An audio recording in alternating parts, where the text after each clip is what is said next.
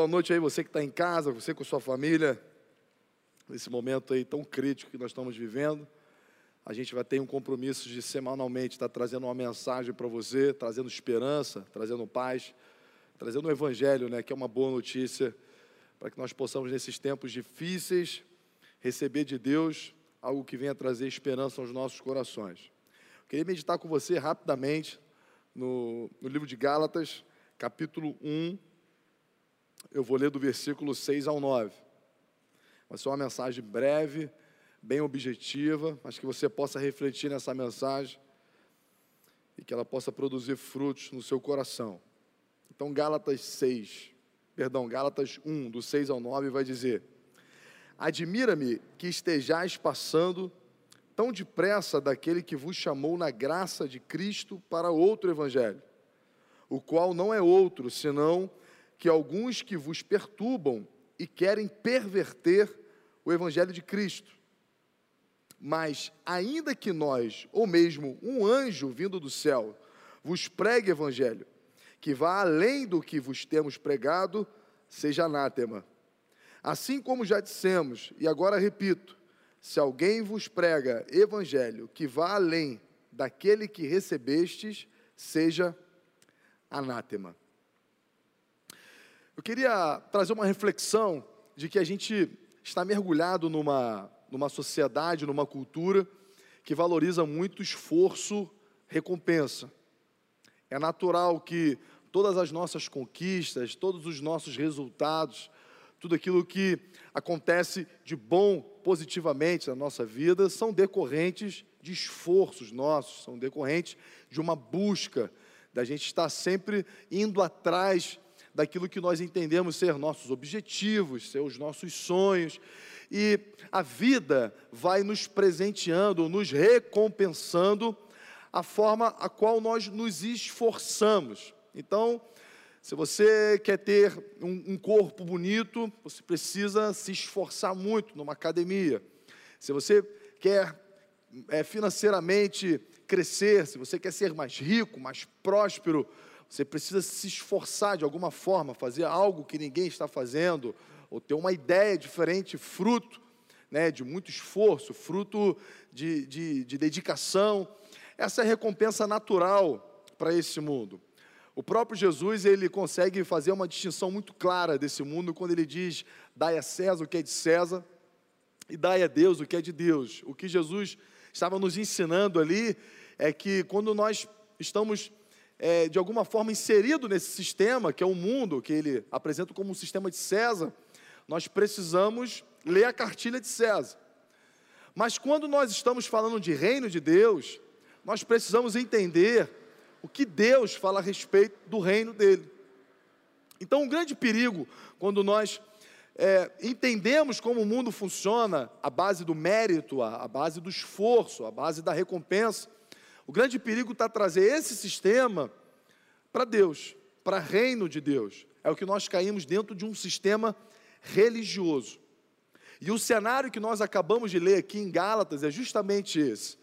É, Paulo está aqui admirado, porque ele entregou uma notícia, ele entregou o Evangelho, e nós vamos aqui pontuar o que é o Evangelho, e ele está admirado, porque rapidamente algumas pessoas largaram essa verdade, essa verdade, abandonaram essa verdade em troca de um outro discurso, que não é o evangelho, ou nós podemos chamar de um evangelho pervertido. Então, o que Gálatas, o que Paulo apresenta aqui em Gálatas é fundamental para o crescimento da nossa fé e para que a gente possa compreender o que é princípios de reino e o que são princípios desse mundo que também devem ser observados, não podem ser desprezados por nós. Então, Paulo, ele, ele começa apresentando que a verdade está no Evangelho. Ele vai dizer que até se um anjo vier falando sobre um evangelho diferente a qual foi apresentado, que seja declarado maldito esse anjo ou qualquer tipo de pessoa. Então, o primeiro ponto que a gente precisa observar e ter clareza é o que é o Evangelho, para que a gente não tenha um falso ensino como uma verdade. Então, trazendo aqui um exemplo, um exemplo cotidiano. Imagina que alguém no seu local de trabalho, alguém na sua casa, um familiar próximo a você, ele pergunte para você o que é o Evangelho. O que é o Evangelho? O que, o que, que de fato mudou a sua vida? Qual foi a notícia que você recebeu? Porque a palavra Evangelho quer dizer é uma boa notícia. Que notícia é essa que você recebeu que te transformou, que mudou a sua história? E essa é a pergunta que eu quero que você reflita essa noite. O que é o Evangelho? O que foi que você recebeu? Qual foi a notícia que você recebeu que fez com que sua vida fosse antes e depois do Evangelho, antes e depois de Cristo? Qual foi a notícia que mudou a sua história de vida, que mudou a história da sua família, que mudou a sua história financeira? Eu não sei, eu não sei o que o, que o Evangelho trouxe para você, mas a pergunta é: o que é o Evangelho? Porque se nós não, não tivermos o Evangelho vindo dos apóstolos, não é evangelho. E é isso que Paulo está dizendo aqui. Que o ensino do evangelho é um ensino apostólico. E o que, e o que isso quer dizer? Só os apóstolos, eles, eles têm aqui a, a concessão, vamos dizer assim, para nos informar o que é o evangelho. Ninguém mais tem autoridade na face da terra e ninguém vai vir após os apóstolos, que são aqueles doze que nós estamos falando, que tem autoridade para trazer qualquer, qualquer revelação diferente a qual já nos foi entregue, porque o Evangelho é uma notícia dada, é algo que já aconteceu e não está aí suscetível à interpretação e não está suscetível também a coisas sofisticadas, a um plus. É uma notícia clara, é a Bíblia, está lá, está explícito. Então, o primeiro ponto que nós precisamos aqui abordar é que eu e você precisamos ter o cuidado de encontrarmos na Bíblia o Evangelho. A Bíblia nos alerta demais sobre os falsos mestres, sobre os falsos ensinos, e nós precisamos estar preparados para fazer esse filtro. E como nós podemos fazer esse filtro com perfeição, com clareza, a partir do conhecimento da palavra, juntamente com o Espírito Santo que habita dentro de nós fazendo que nós tenhamos discernimento de o que isso é verdade do Evangelho e isso é um falso Evangelho, isso é um Evangelho, um evangelho pervertido. Então veja bem que o Evangelho nem sempre será construído à luz das Escrituras, por quê? Porque pode-se pregar Bíblia sem que se pregue o Evangelho. E nem sempre o Evangelho vai ser construído à luz de um púlpito, porque pode ser que você esteja sendo vítima de um falso mestre, de um falso ensino. Então a responsabilidade de saber o que é o Evangelho está com você e mais ninguém. Ninguém poderá naquele dia dizer que foi enganado, ninguém poderá dizer diante de Deus que pereceu é, sem saber o porquê, porque nós temos a palavra de Deus, livre acesso para nós. E lá Osés vai dizer naquela passagem clássica: O meu povo perece por falta de conhecimento. Então eu quero te encorajar, a partir de hoje, ou se você já tem feito isso, que você intensifique cada vez mais a sua busca à palavra de Deus, o seu conhecimento. Aqui está a nossa vida, aqui está a vida abundante, em você conhecer e se relacionar com essa palavra. Então, o que estava acontecendo aqui na igreja de Gálatas? Paulo vai lá, entrega o ensino apostólico, entrega o evangelho, e que é o evangelho, vamos dizer aqui, uma mensagem muito simples, profunda e poderosa. Deus, na pessoa do seu filho Jesus Cristo, ele morre por pecadores, justifica e transforma pecadores em filhos de Deus. Essa é a boa notícia. Nos foi acreditado justiça sem atos de justiça, Deus nos amou sem mérito humano. A Bíblia diz que nós estávamos mortos em nossos delitos e pecados, não havia um justo sequer, todos os pecados estavam destituídos da glória de Deus, mas Deus amou o mundo, é amor, foi uma decisão dele, é a graça, a gente não pode negar essa graça, essa predisposição no coração de Deus de nos encontrar. Então, Paulo entrega isso para a igreja de Gálatas, entrega o evangelho verdadeiro, Deus buscando o homem, Deus indo ao encontro do homem, Deus indo, indo, indo em busca dos perdidos, Deus dando vida a quem está morto. E aí a Bíblia vai dizer que alguns, alguns judeus ou alguns mestres judaizantes passam pela igreja de Gálatas e eles começam a perverter essa mensagem. Como eles pervertem essa mensagem? Dizendo que Jesus não existiu? Não, muito pelo contrário. Eles vão dizer: ora, o que Paulo falou para vocês é uma verdade. Jesus é o Filho de Deus, Jesus ele veio dos céus, ele morreu pelos nossos pecados, ele ressuscitou e subiu aos céus. Então, esses mestres, eles não estão discordando de Jesus, eles não estão discordando é, que Jesus era o Filho de Deus, que era o Messias, mas eles começam a entrar no que nós chamamos aqui de um ciclo religioso. E eles vão afirmar que Jesus não é suficiente. E aqui está o grande perigo que aflige desde que igreja é igreja e principalmente nos tempos que nós vivemos hoje. E mais ainda em tempos de pandemia, de pânico, de medo, nós precisamos nos agarrar e ter a certeza e a convicção que Jesus é suficiente para a nossa vida. A palavra de Deus é suficiente. É, o nosso relacionamento com Deus é suficiente, porque existe uma cruz. Então, esses falsos mestres, eles começam a dizer: olha só, o que Paulo pregou está parcialmente certo, mas ele esqueceu de pregar o ensino da lei, a observância à lei. Ele esqueceu de dizer para vocês que vocês precisam se circuncidar. Ele esqueceu de dizer para vocês que vocês precisam de alguma forma obedecer para serem aceitos por Deus. E nesse momento, esse ensino religioso começa a dizer que Jesus é como se Jesus tivesse feito metade do caminho e que cabe ao homem agora fazer a outra metade para que seja aceito por Deus. É como se Jesus exclamasse lá na cruz, lá no alto da cruz, dizendo: Pai, eu fiz a minha parte, agora é com eles. E não foi isso que Jesus falou. Jesus usou um termo que no grego, teletestai, quer dizer quitado dívida quitada, não depende mais de ninguém. Ele fez uma obra completa, uma obra suficiente. E todo aquele que crê nessa obra é salvo, é reconciliado com Deus. E quem está em Cristo está nas ricas promessas de Deus, que já estão liberadas nas regiões celestiais em Cristo. É sempre em Cristo. E aqui entra o que nós chamamos de religiosidade. Até então, Paulo fala sobre a graça de Deus, um Deus que vai ao encontro de pecadores, um Deus que vai em busca do homem, e agora esse ensino inverte o Evangelho. Ele vai dizer que sim, o homem precisa buscar a Deus. Sim, o homem precisa obedecer para ser aceito por Deus. Sim, o homem de alguma forma precisa chamar a atenção de Deus para que ele venha recompensá-lo, para que possa retribuí-lo às obras de suas mãos. É, é voltar a estaca zero, trazendo a cruz como uma meeira, uma, uma participante do esforço humano.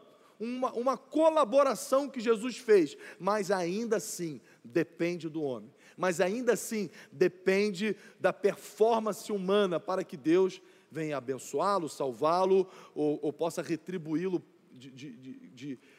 com as suas promessas, é, a obediência, o esforço dele. E isso Paulo vai chamar de perversão do Evangelho. É um Evangelho pervertido, é um falso Evangelho. Então lembre-se que o, o termo que Paulo usa aqui, é um termo muito sério no grego. Esse termo, quando ele diz que vocês estão passando dessa notícia, passando desse evangelho para outro, o termo é metatiteme, que no original quer dizer abandonar. Ou seja, vocês estão abandonando. E ele não diz aquilo, ele diz aquele.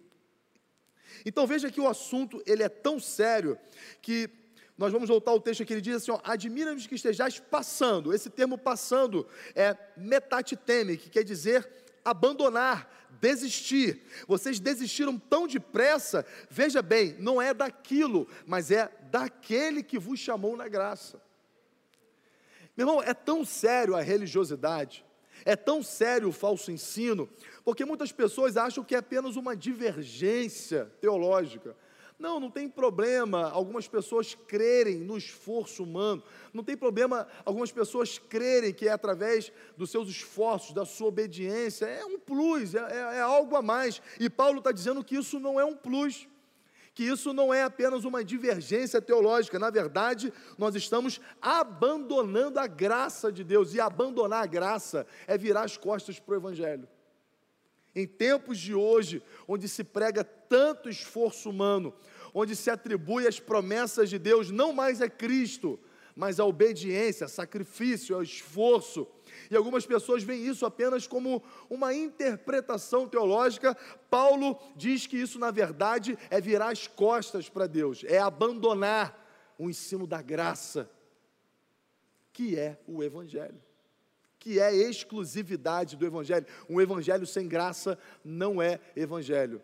O Evangelho onde Deus e somente Deus, somente méritos de Deus alcança um homem, alcança o coração do homem, dá vida ao homem, sem que isso seja uma exclusividade de Deus, não é Evangelho. É qualquer outra coisa, mas não é Evangelho. Então, em, trazendo uma conjectura para hoje, você pode dizer, pô, mas tudo bem, mas aonde essa mensagem se encaixa na minha realidade, aonde se encaixa hoje, no, no tempo que eu vivo, né, nesse, nesse momento de medo onde nós estamos vivendo, é, na escassez financeira, trabalhos parando, né? nós estamos num país fechando fronteira, o caos, ninguém sabe como vai ser o dia de amanhã, e nos corre o risco, de alguma forma, chamar a atenção de Deus, seja através de, de algum esforço, seja através de algum ato deliberado, achando que essa atitude vai fazer com que Deus nos coloque num lugar especial, que Deus venha olhar para a gente de uma forma diferente. Enquanto, na verdade, nós precisamos olhar para a cruz e entender que ela é suficiente para que Deus venha cuidar de nós. É justamente voltar, e eu sempre repito isso nas minhas mensagens, é voltar para o Sermão do Monte e ouvir Jesus dizer, nos convidar a olhar para pássaros, e, e, e dizer que eles não estão preocupados quanto ao dia de amanhã e não estão morrendo de fome, é olhar para os lírios do campo e perceber que nem Salomão, com toda a riqueza e sua glória, por mais que quisesse, alcan alcançou tamanha beleza atualizada, e Jesus nos convida a confiar nesse Deus que é nosso Pai. E a certeza de que ele, ele não muda, de que ele não volta atrás, a certeza de que ele não olha nossos créditos e nem débitos, que ele não vai se mover por causa de algum erro nosso ou porque nós nunca fizemos o suficiente, a certeza de que ele não olha para isso é a cruz. Porque lá na cruz foi o perfeito, é, é, é, ele, ele, ele obedece em perfeição em nosso lugar. A cruz é o lugar onde Jesus troca de lugar conosco. Então, lá na cruz, Deus despeja a sua ira, porque nós estávamos em Cristo lá, e, e a Bíblia diz que ele, ele honra o filho, e ao honrar o filho, quem está no filho é honrado, porque aquilo que Jesus recebe pela sua obediência, aquilo que Jesus recebe por cumprir toda a lei, nós também recebemos de graça apenas por fé naquilo que Ele fez por nós. Então, em tempos como crise, você pode ter certeza que o discurso religioso vai crescer tanto, dizendo que se você fizer, que você se esforçar, de repente que você se expor a risco, vai fazer com que Deus olhe para você de uma forma especial. Eu quero te convidar a você olhar para a cruz e ter a certeza e a convicção que estamos reconciliados com Deus. Deus sabe o seu nome, Deus conhece a sua história, Deus conhece as suas necessidades, Deus sabe exatamente o que você precisa, e se você crê no que Cristo fez por você na cruz, você é filho de Deus, e se você é filho de Deus, Deus suprirá as suas necessidades segundo a sua riqueza, que são infinitas.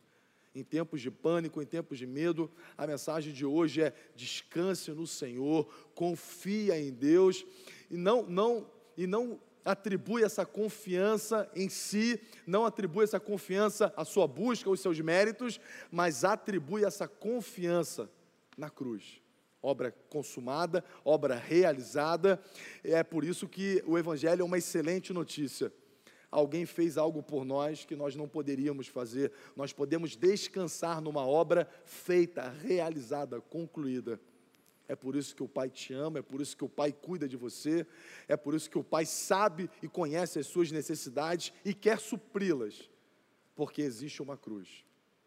Descansa no Senhor, descansa no sangue que foi derramado por você e descansa no caráter do seu Pai, porque ele vai dizer que pode porventura uma mãe esquecer de um filho, ainda que essa mãe esquecesse, todavia o Senhor jamais esqueceria de você porque existe uma cruz. Queria que você em casa agora, você pudesse fechar os teus olhos.